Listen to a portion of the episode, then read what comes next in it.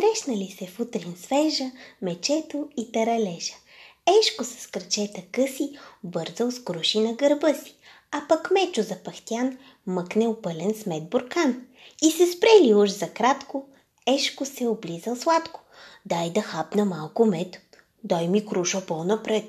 Крушите са си за мен, каза Ешко възмутен. Мечо пък нацупи устни. Крушите са ти безвкусни. А медът ти, мече мило, става само залепил. Мечо се обидил тежко, скочил срещу Ешко Бешко. Ще те цапна по нослето, ще ти обуда кръчето. Ти ще ме будеш. А кой?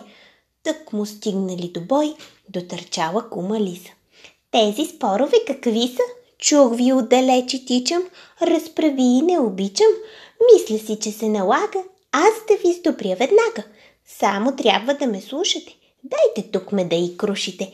Повече не говорете и очички затворете.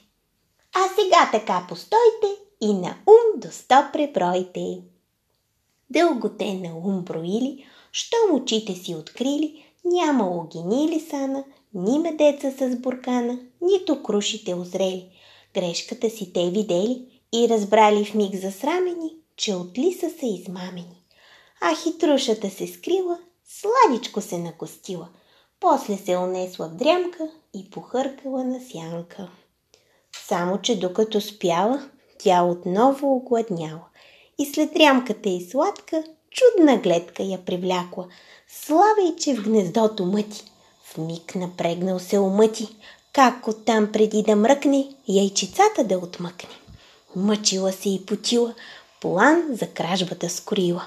Ох! Заплакала горчиво.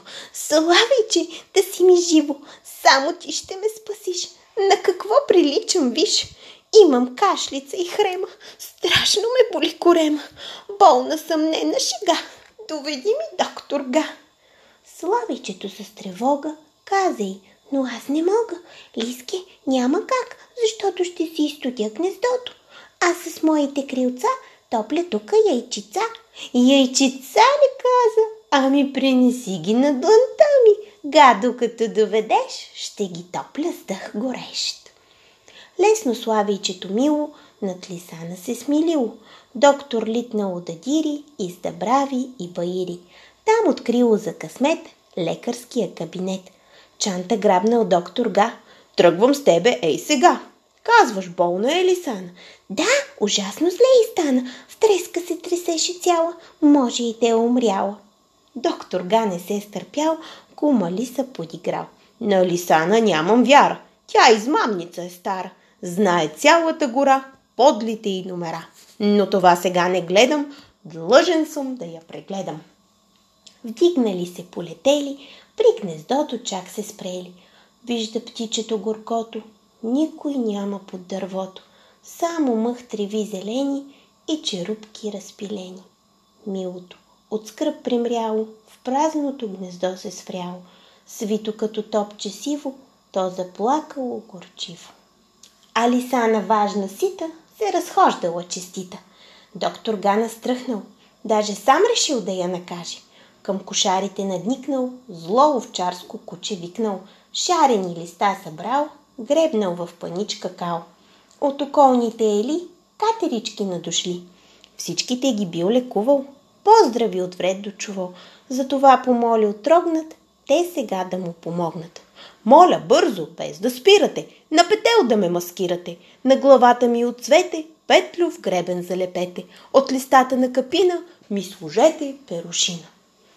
Трудили се те задружно, знаели какво е нужно. Вещо шили, скал лепили, жив петел измайсторили. Гордо той стоял, не мигал и дори изкукоригал. Докторската чанта скрит, Шаро чакал страховит и озъбен и бежал, вече тихичко ръмжал. Пак довтасала Лисана. Не усетила капана. Даже хич не се изтреснала. Смеките си лапи плеснала, на добричка се престорила и любезно заговорила. Вкусно какино петленце, какино добро момченце, мила какина душичка, ще те гушна, ей сегичка. Приказката, то се знае как завършила накрая и разправя доктор Га с усмивка до сега, как бягала лиса на клета, през бърда и през дерета. Много бързо из гората се разчула новината и до сълзи се смели цели три недели.